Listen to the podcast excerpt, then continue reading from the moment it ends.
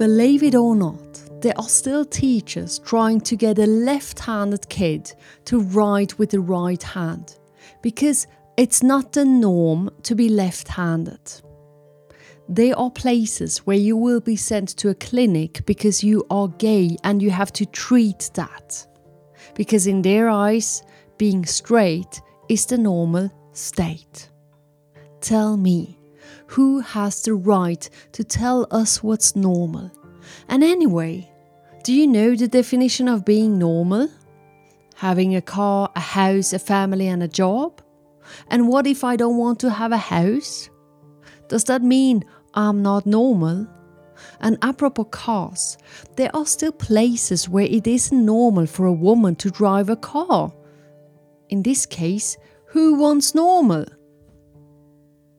In today's episode, I would like to talk about the fine line between normality as a place where we feel safe and protected, and normality as a dangerous hidden trap which can destroy a marriage, a job, or the time of your life.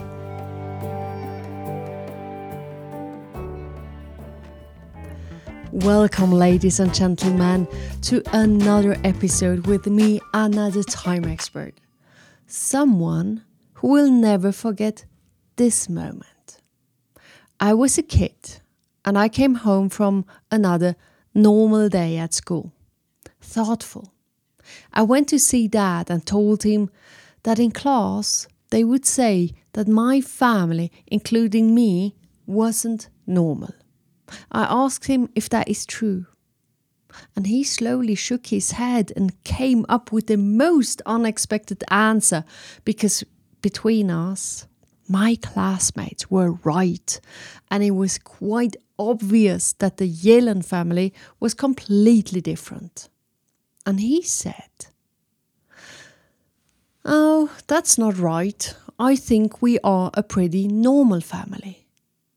And I remember just standing there thinking, wait a minute, what did he just say? In this moment, something profound was happening. I realized that in his eyes, we were normal. I understood that it's up to each one of us to define what's normal without judging it. I also understood that there wasn't a clear definition of being normal. They thought we were not normal, he thought we were normal. Who is right? Maybe nobody. I looked at the world with different eyes from that day on. And still today, if someone says, that's not normal, I would think for myself, and others will think, yes, it is. To begin with, it's important to know that I will not go into the topic of norms today. I will only talk about normality as social behavior and what is seen as normal by society. Because otherwise, we will have a three hours episode. Ready? I am. Before we look at the fine line where normality is a place where you feel safe and protected, and normality as a dangerous hidden trap, we have to answer the question what is normality? In our culture, it's normal to have a house, a family, a car, a job, and friends. Jeans, blouses, unicolor t shirts, suits, that's normal to wear. Brown hair, red hair, blonde, black, or grey hair, that's also normal. And it's normal to wear shoes, also in nature. Have a good degree at school should be normal. And we also have been taught how to be normal. Don't talk too much, not too loud. When someone is talking, do the humming like mm, mm-hmm, mm, mm, sometimes because that shows active listening. And when you speak in front of a public, don't put your hands into the pockets. In general, to be normal means to fit in and follow the rules. You know, don't stand out, lay low. These are directions given by society, and there is nothing wrong about this. Let's not blame society. The problem is that we, as individuals, often just follow it without questioning for oneself if that fits you. That is why I am emotional, because maybe we haven't found out yet what normal means for oneself. Nobody has the right to tell you what should be normal for you. And I don't say that because I'm a rebel. I say that because we simply cannot define what's normal, so it doesn't make any sense to let others decide this for you. I'm not talking about breaking the norms. I am talking about the small things. Maybe you want blue hair, but you don't dare because you think you have to fit in. And perhaps you want to wear cowboy boots, but you are afraid that the others will laugh at you. That's the crime. We haven't been taught to dare to be ourselves. we are adults and don't dare to show what we would like to be seen as normal because we have been educated that normality exists. But boy, there is no overall normal, which means the same for everybody. Eat healthily, otherwise, you get sick. I get that. There is enough evidence that this might be true but be normal, otherwise, otherwise, what? There are a bunch of people out there telling us what's normal. Normality is sold to us as the place where you will be secure and safe and protected. Hm. If you are normal, you don't get any trouble. Oh, really? Oh, really? I know a few very normal people in very normal marriages and they have a lot of trouble. Now, how could we work with this topic? To say that something is normal could be seen as a judgment. So, what if we would open up the boundaries of our individual view of normality a little bit? First step Focus on finding your own normal. Don't care about the normals of others.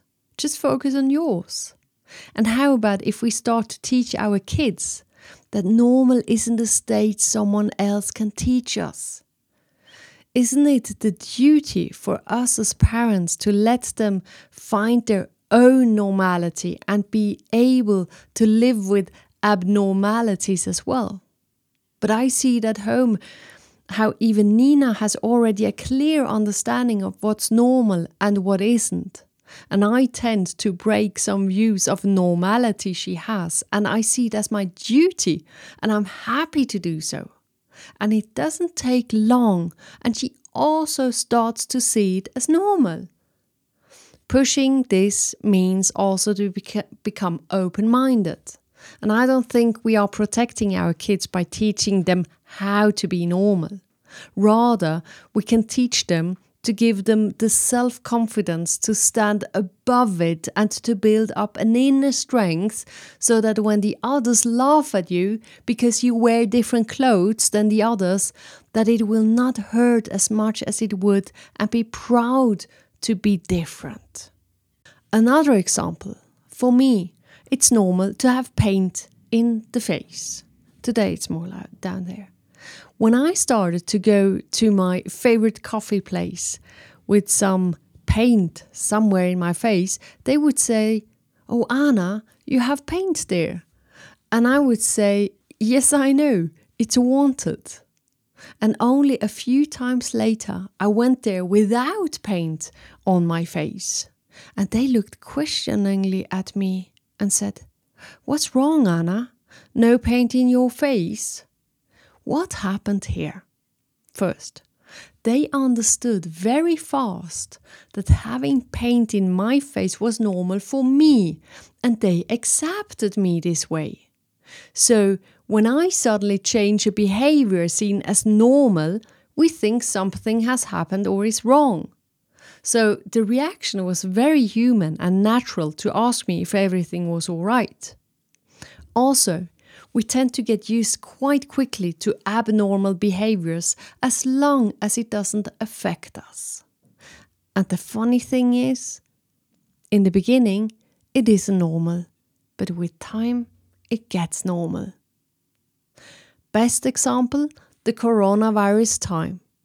Even in such an abnormal time, there is some kind of normality which gently slides into our daily life. Have you felt it? Why is it? Because normality in its positive form can be stabilizing because we start to have routines again. Having routines means you control them. Having control makes us feel secure. It's so interesting to see that the range of normality can change. It shows us that what we thought was abnormal can become normal. It opens up our thinking. It's breaking limitations we had before. And after the virus, so many normals we had will be different. And that's fabulous. Let us now turn to the fine line I mentioned in the beginning. There are always two sides, also with normality. There is a good place and a bad place. And in between is this transparent line so we can't see when we are passing from the good state to the rather bad state. But there are signs. Let me be more precise. Normality in a good place is where we feel secure and safe. We are even thankful to have this normal life. But it can tip over. And that's when we land in the bad place when everything becomes too normal. What happens when it becomes too normal? It becomes boring. Boring. When you start complaining and feel frustrated, these are the signs that you have tipped over. Now, normality isn't as fancy as it was. There is only one thing you can do when this happens communication. Are you bored at work? Sit down and think and come up with a plan and go and talk to your boss how you could change this. Show him your plan. Tell him how you feel. Are you bored in your marriage? Oh God, that's dangerous. I know people, they have left their partners because of this. What a shame if it could be handled differently. How? Talk, talk, talk, talk until you have found a plan together to get out of boredom. It might take some courage and time and some not always easy discussions, but it's possible and it's so worth it. If you are bored, wherever it is, there will be desire showing up at the back door. A desire to break out, to break the routines. Who doesn't understand this? Always living a normal life isn't a balanced life. There is something missing adventure, a kick, a thrill, something new.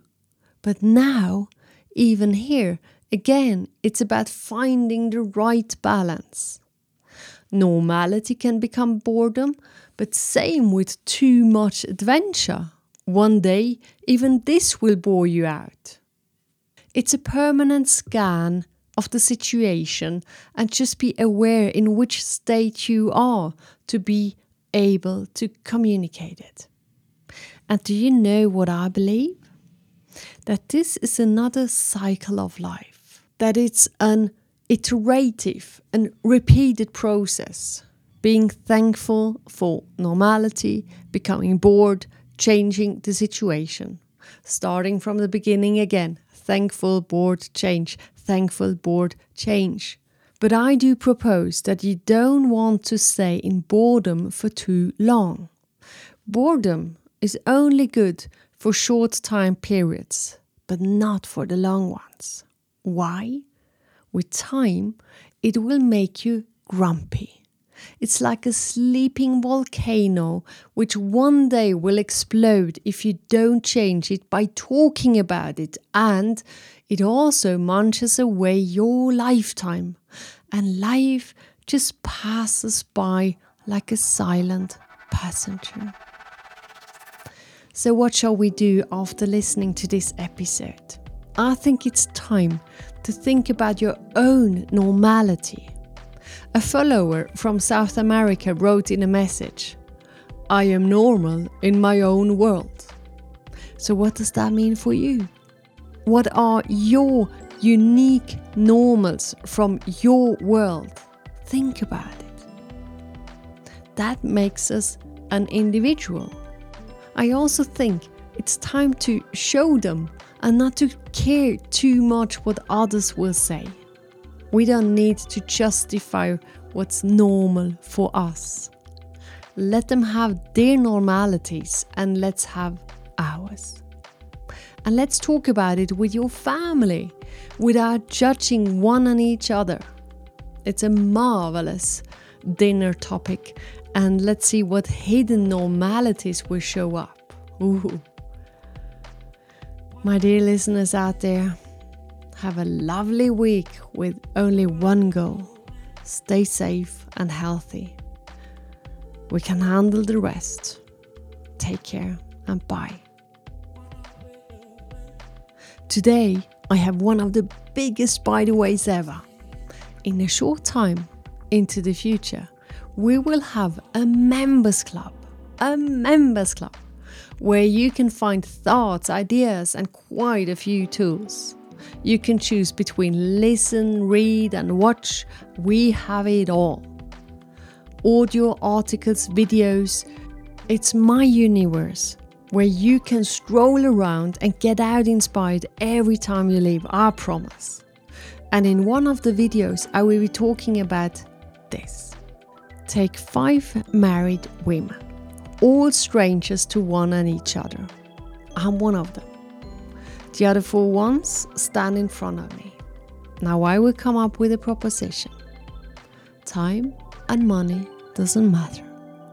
Would you come with me to spend two days and nights in Las Vegas? And I would guarantee you that you would experience a weekend of your life. Would you come? How many do you think would say yes? Find my answer in a video in my members club coming very soon.